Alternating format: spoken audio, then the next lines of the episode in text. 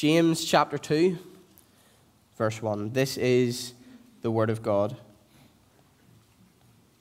My brothers and sisters, believers in our glorious Lord Jesus Christ must not show favoritism. Suppose a man comes into your meeting wearing a gold ring and fine clothes, and a poor man in filthy old clothes also comes in. If you show special attention to the man wearing fine clothes and say, Here's a good seat for you, but say to the poor man, You stand there, or sit on the floor by my feet, have you not discriminated among yourselves and become judges with evil thoughts? Listen, my dear brothers and sisters, has not God chosen those who are poor in the eyes of the world to be rich in faith and to inherit the kingdom he promised those who love him? But you have dishonored the poor. Is it not the rich who are exploiting you? Are they not the ones who are dragging you into court? Are they not the ones who are blaspheming the noble name of him to whom you belong? If you really keep the royal law found in Scripture, love your neighbor as yourself, you're doing right.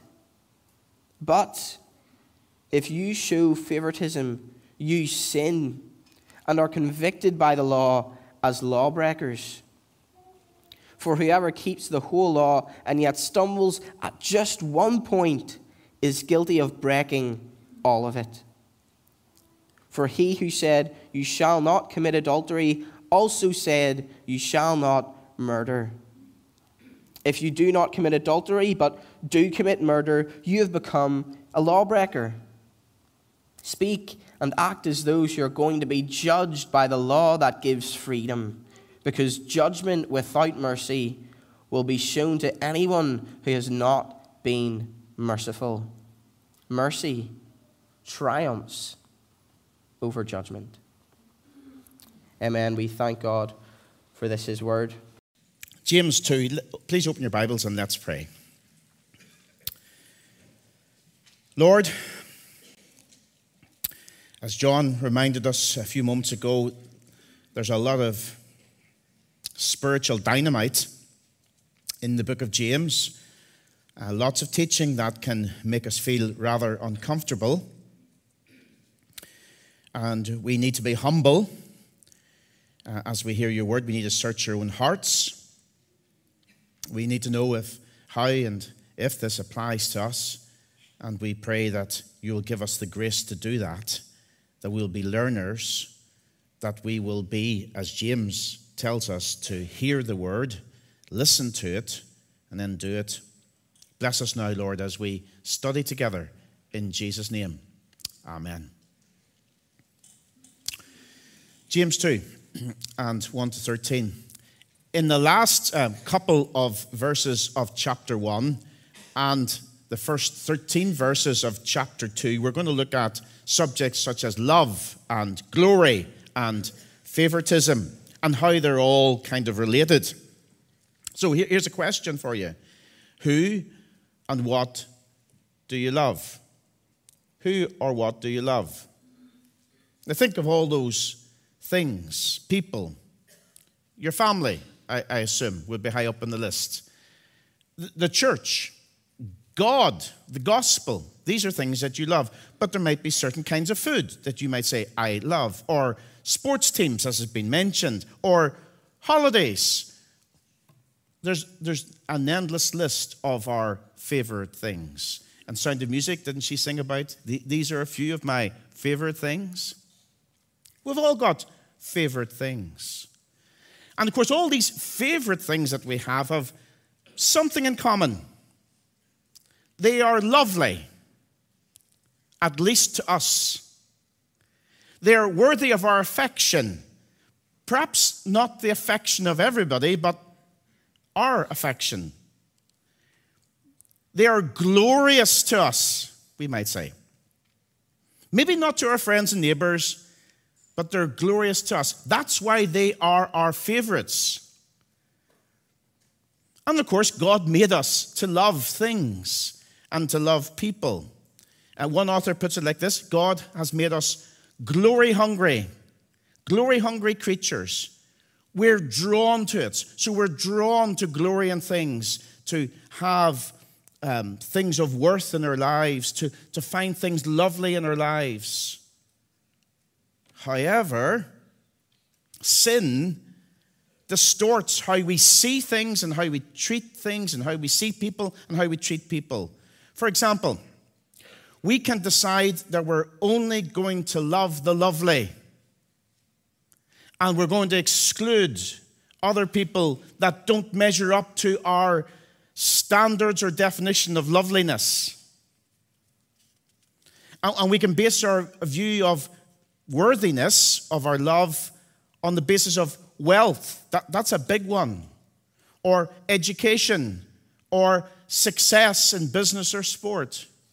That, that's what helps us define whether we think something's or some person's worthy of our love. And so our love can very quickly be twisted and corrupted, and we can judge some people as not being worthy of our time or attention. Such people are double minded. They're double minded. They're double minded about people around us. And such people um, love the world's way. They limit their care for, their interest in people based on standards of the world, not the standards of the gospel. So, what have we been learning so far in the, the book of James? We are to be single minded in our love for God. And when that single mindedness is in place, it, it affects how we see people, how we love people, how we welcome people. But if we allow the disease of double mindedness to affect us, it'll compromise our living, it'll compromise our loving. Here's how David Gibson puts it. Um, his little commentary is well worth buying. Uh, and this is what he says You will not love those you find unrewarding unless Jesus is glorious to you. And if you're looking for glory on earth, then you will love glorious people. You will not love those you find unrewarding unless Jesus is glorious to you. And if you're looking for glory on earth, then you will love glorious people. He's spot on there, isn't he?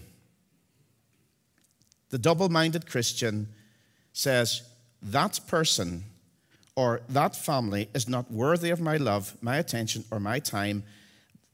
That person or that kind of person.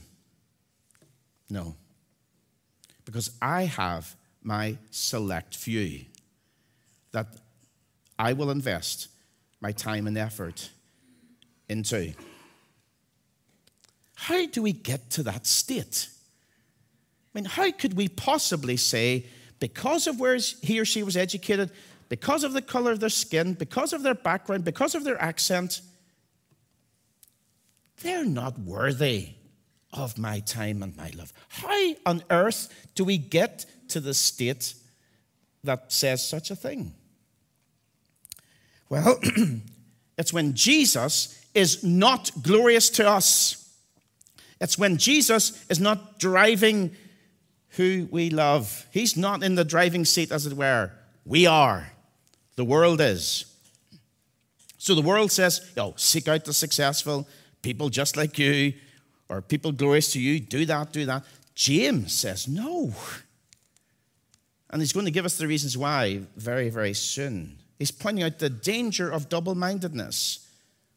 And he's also, I think, showing us how we might remedy this, fix this, heal this disease. So we're thinking about racism, favoritism, prejudice, discrimination, impartiality, snobbery. It's that kind of subject matter we're looking at today. It's an ongoing human problem, isn't it? And it can slip into the church so very easily. If we allow double mindedness to set the agenda. One of the results of the gospel that we often talk about is the redeeming, reconciling work of Jesus, is that we're one with God, and therefore we're one with each other. And in the end, of course, in the new heaven and the new earth, there's going to be perfect oneness. There's going to be no prejudice or snobbery or favoritism or, or racism. But we don't need to wait until the new heaven and the new earth because this teaching is for here and it's for now. Now, when we come to such a matter, of course, we need to be careful and act with wisdom and a sense of balance because there's always going to be some we'll be drawn closer to. There will always be special friendships in the church. And by the way, that's okay. That's, that's more than okay. It is to be encouraged. But what James is dealing with here is something different. He's saying that we should never show favoritism to some at the expense of others or at the rejection of others based on appearance, education, wealth, race, or employment. The list goes on. Every born again believer should be willing and should be able to have fellowship with every other Christian. We've been saying, as we're going through James, and we'll be continuing to say it, that double mindedness is the root problem. And it manifests itself in various ways. Like, for instance, hearing the word and not doing it, that's double mindedness. Ignoring the poor and the needy and not caring for them, that's double mindedness. Letting your tongue be used for carping criticism and not controlling it, that's double mindedness. Giving yourself to the impurity of the world and not to the purity of Jesus, that's double mindedness. And here's another one saying, Oh, I'm a born again believer, but actually, I can look down my nose at people who are not like me double mindedness. It's the problem that James is continually dealing with. And I'm going to tell you, it gets even more uncomfortable as we get further into the book, but good for us. It's the medicine that we need so that we have a single minded devotion to our God. Let's go down um, through the text. First of all, the fact there in verse 1 My brothers, as believers in our Lord Jesus Christ, don't show favoritism. It's a, it's, a, it's a command, isn't it? A very clear command. Favoritism is a sin. That's the, that's the fact. To ignore this command is sin, in other words. The suggestion with the, the strength of the language here is that, um, yeah, it's really a problem in the early church. The strength of the verb is very, very clear. Don't show favoritism. Don't do it. Because our focus is on whom? Our glorious Lord Jesus Christ. And when our focus is on our glorious Lord Jesus Christ, well, then we will not idolize the affluent, the achievers, the attractive. The fact is very clear favoritism is a sin. Now, we a lot of verses to go through, so we're going to go through it fast. The, the, the, example then is given in verses 2 to 4. Suppose a man comes into your meeting, your church meeting, wearing a gold ring and fine clothes, and a poor man in shabby clothes also comes in. If you show special attention to the man wearing fine clothes and say, Here's a good seat for you, but say to the poor man, You stand there or sit on the floor by my feet, have you not discriminated among yourselves and become judges with evil thoughts? Now, I think we've got used to the fact that James uses all kinds of images and illustrations, and here he's got another one. Two men arrive for worship. Let's put it up there. The first man is rich, and he's given a very warm welcome. Um, he's literally gold fingered, in other words, suggesting that he had more than one ring per finger. You know, so he had all the trappings of wealth, the, the white linen suit. Oh, hope nobody's got a white linen suit on today. Expensive aftershave, lots of real bling. You know, he's got it all, everything labeled. And he gets the best seat at the front, right beside the minister's wife's family and family, right at the front, the best seat of the house. Nobody's sitting with us today. the second guy is obviously poor. shabby clothes, maybe a little bit smelly, undistinguished, unattractive. And what's he done? What's he told to do? Uh, um, stand at the back or sit on the floor over here. Oh, sorry, not over there. I'm not pointing you folks, but over there in the cheap seats. Are there any cheap seats? Maybe at the back? No, I don't know. But you know what I mean? A very cold welcome. Why? Appearance. The value is put on those two men based on what they are, what they were wearing, where they lived, their background, their success. A cold house for some, and a warm house for a certain kind. That's the danger. Isn't it a powerful example? You can't miss it. It's a miserable example. Because everybody's made in the image of God. Everybody's of value and is important. And James is trying to get us into the single minded thinking rather than their double minded worldly standards. And he says favoritism is a sin. And the example is one where that sin is actually committed.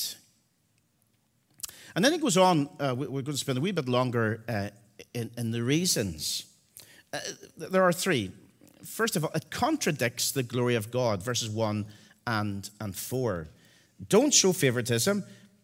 My brothers, as believers in our Lord, our glorious Lord Jesus Christ, don't show favoritism. And in verse 4, have you not discriminated among yourselves and become judges with evil thoughts? We, um, when we show favoritism at the expense of some and in the favor of others, we have decided to not prioritize the glory of Jesus in our scale of values. We're, we're choosing a different glory. We're choosing the world's standards. We're choosing man's view of things. And so snobbery or favoritism or prejudice reveals the glory that rules in our hearts. Is it the glory of the world or is it the glory of Jesus? Because you see, we're made in the image of God. We're hard, hardwired for glory. We're not animals that live on or live by instinct. I mean, that's what the animal world does. And very often, of course, humans end up just living the way the animal kingdom does, choosing on the basis of power and strength and attraction. But we pursue a different kind of glory the glory of Jesus not the glory of the world. Do, do you understand? I mean, we're ruled by the glory of Jesus, or we're ruled by the glory of the world. And if we show favoritism based on wealth or education or background or influence, where we simply say, no, because of who you are and what, what you're like, I will not have fellowship with you, then we are being ruled by the glory of the world. So that's the choice the glory of Jesus or the shadow glories of the physical world. See, it's double mindedness again. We keep saying this. And people who actually think this way are nominally following the Lord Jesus Christ, but actually they're following the standards of the world. Because Jesus took on poverty, didn't he? Jesus became sin for us. Jesus displays true glory. And actually, Jesus is the only one who can, is fit to judge. Notice verse 4 Have you not discriminated among yourselves and become judges? Who are we to judge someone? That they're worthy of our time and attention and love. In this church, we accept who He accepts, we love whom He loves, we forgive whom He forgives. That's the first reason it contradicts the glory of God. Secondly, it neglects the grace of God, verses 5 to 7. Listen, my dear brothers, has not God chosen those who are poor in the eyes of the world to be rich in, in faith and to inherit the kingdom he promised those who love him? But you, you have insulted the poor. Is it not the rich who are exploiting you? Are they not the ones who are dragging you into court? And are they not the ones who are slandering the noble name of him to whom you belong? So, yeah, we neglect the, the grace of God when we judge people by the world's standards and treat people by the world's standards. See, in the grace of God, we all come to Him with nothing. And one day we will stand before Him with nothing except His grace and His righteousness. So, how can we show favoritism against somebody who's poor needy when actually we're no better? Jesus was born of a poor woman, raised in an obscure town at the back end of the Roman Empire. He welcomed us by his grace. We should welcome others in his grace. Now, verse 5 actually is a, a very clear theological argument. Has not God chosen those who are poor in the eyes of the world to be rich in faith and to inherit the kingdom he promised those who love him? If God has chosen his people, how can we exclude his people? It's absurd, isn't it? It neglects the grace of God that we ourselves received. So, how can I exclude from my home, my table, my love, my time, whom God has chosen for himself? That's a theological argument. There's actually a logical argument in verses 6 and 7. But you have insulted the poor is it not the rich who are exploiting you? Are they not the ones who are dragging you into court? In James's day, and in fact, if you talk to leaders of churches right across the land, it is the rich and the powerful who cause Christians and the church grief. Isn't it? In my experience, you know, over the years, it's always those who think they're powerful and they are powerful in the world. They're the ones who cause grief, most grief.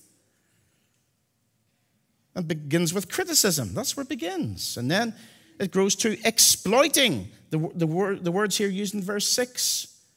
And often it does end up in legal action eh, eh, in, in the courts of the church, in our system, in the courts of the church. In fact, you know, I'm sad to say, as ministers eh, and elders within the presbytery, we're constantly dealing with problems and very often they're created by people who want power or who think they're powerful.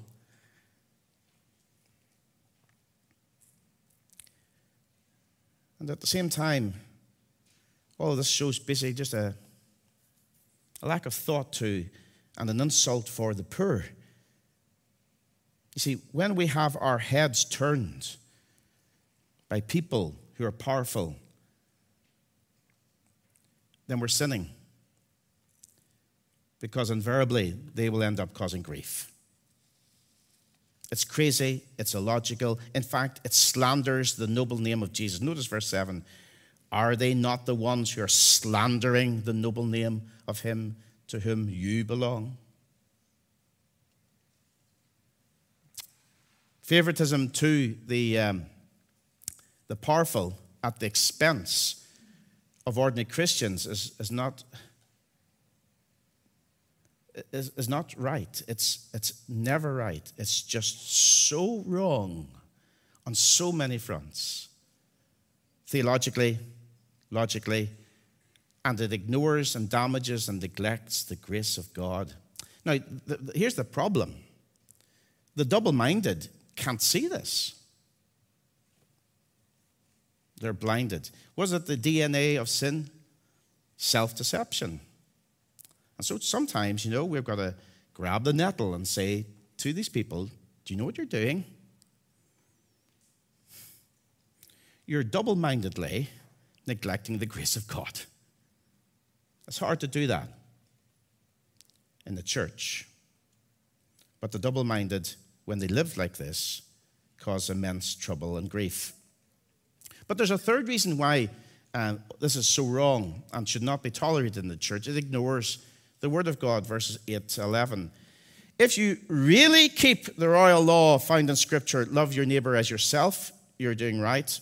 But if you show favoritism, you sin and are convicted by the law as lawbreakers. For whoever keeps the whole law and yet stumbles at just one point is guilty of breaking all of it.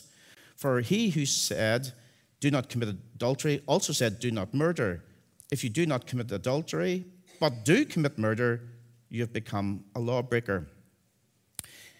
Now, we have to go through this pretty quickly. The, the, the word is the, um, is the royal law of King Jesus. And we are to keep the, the royal law that he has given to us. Um, and it will show uh, uh, who and how and when and where we love people. The royal law is described here like almost like a pane of glass. Uh, one whole law. It's not a, a matter of trying to um, keep 50% of the law or take the commandments. You know, if you, if you uh, have a good stab at six or seven of them, you're doing fine. No, you break one, you break it all. That's what he's saying there in verses uh, 10 and 11. For whoever keeps the whole law and yet stumbles at just one point is guilty of breaking all of it. For he, he who said, Do not commit adultery, also said, Do not murder. If you do not commit adultery, but do commit murder, you've become a lawbreaker. So, you, so listen, you, you can't say, I can't say, I will not commit adultery with his wife. I will not murder him in thought and deed. And here's the punchline I will not value him or devalue him on the basis of his status, position, or appearance. That's what he's saying in 8 and 9. If you really keep the royal law, find the scripture, love your neighbor as yourself, you're doing right. But if you show favoritism, you sin and are convicted by the law as lawbreakers. The Word of God says don't reject people, don't show favoritism against them, love them. And when we don't do that, we ignore the Word of God. It's the King's love, the royal love of Jesus, agape love, sacrificial, costly love. And yet, while we, yes, we have some that we are just by chemistry we are close to and friendly with, we do not reject anyone from our time and love and care. See, the double minded are driven and controlled by human love, the single minded are driven and controlled by divine love. And that's the difference. It affects everything. It, it affects how we will treat the widows and the orphans. It'll affect uh, how we seek purity in a fallen, broken world. It'll affect the use of our tongue. I already saw that last. We're going to see it again and again throughout the book of James. This is a big, big problem. Tongues out of control. We're going to see it, by the way, in verse 12. Because that, now we're coming to basically our, our conclusion. Notice what James says there in verse 12. Speak. Again, the use of the tongue. Speak and act as those who are going to be judged by the law that gives freedom. Here again, we see, and by the way, I don't think you need to be you need to be a rocket scientist to see this in reality. The double minded speak and act whatever way they want. Speak and act as those who are going to be judged by the law that gives freedom. The single minded know that one day the word will judge them, and so they speak and act in a different way, in a godly way.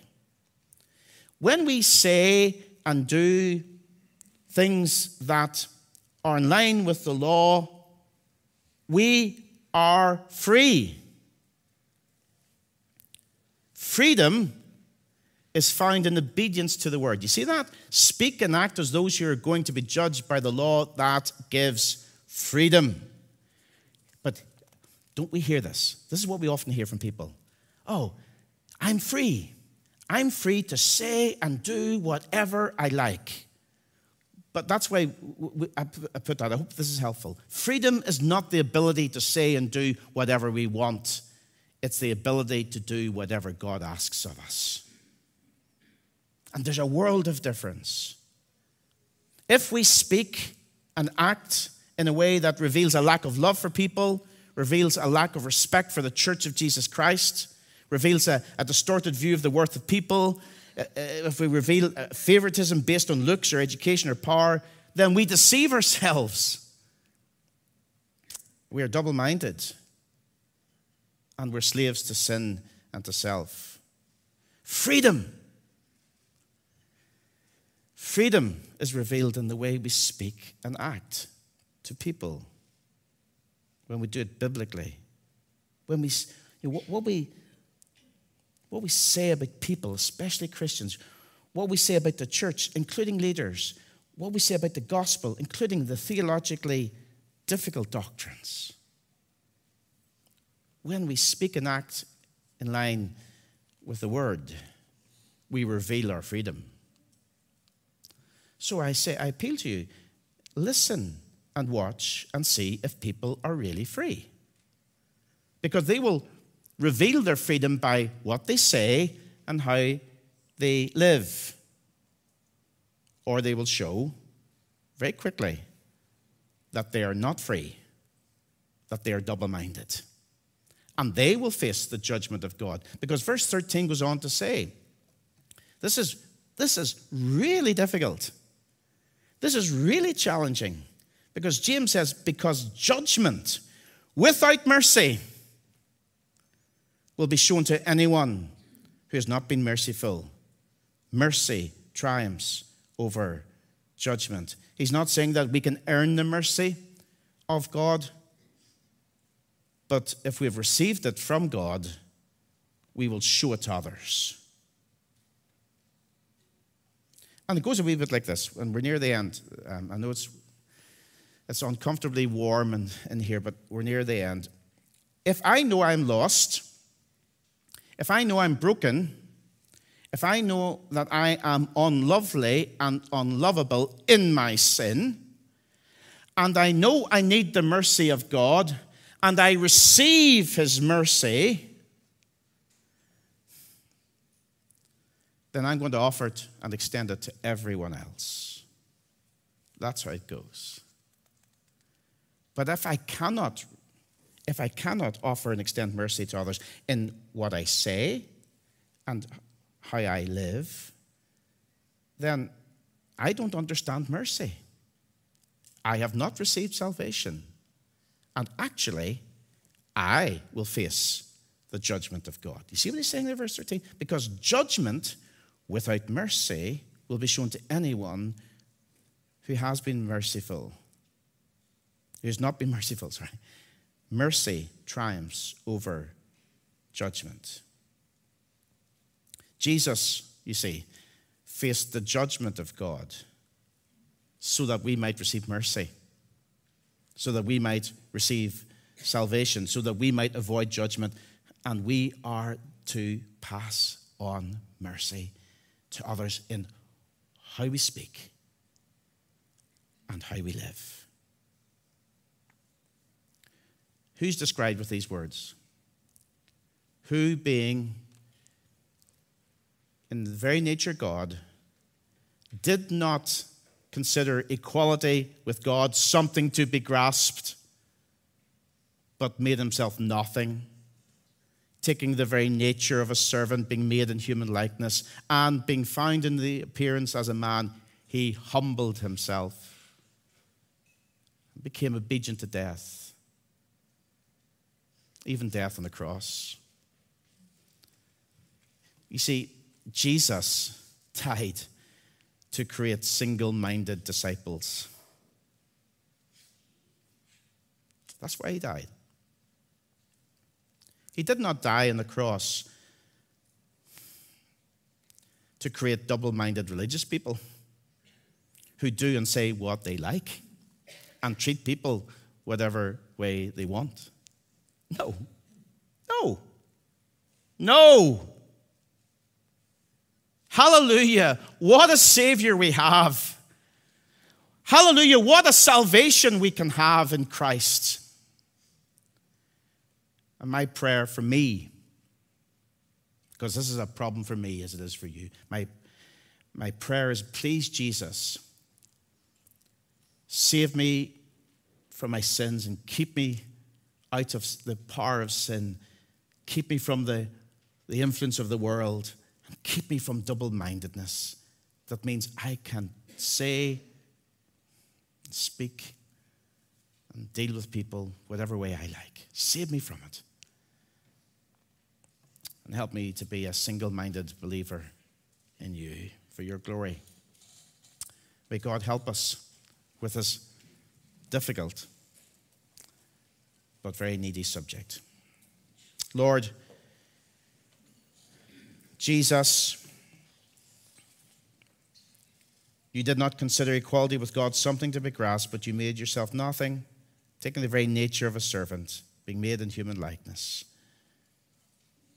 And You humbled yourself, became obedient to death, even death on the cross, so that we might be saved from our sins, so that we might be saved from double mindedness, so that we might not just be able to, to criticize or speak with our tongues in an unfair and an ungracious way, and to act as if we can live according to our own rules or the rules of the world.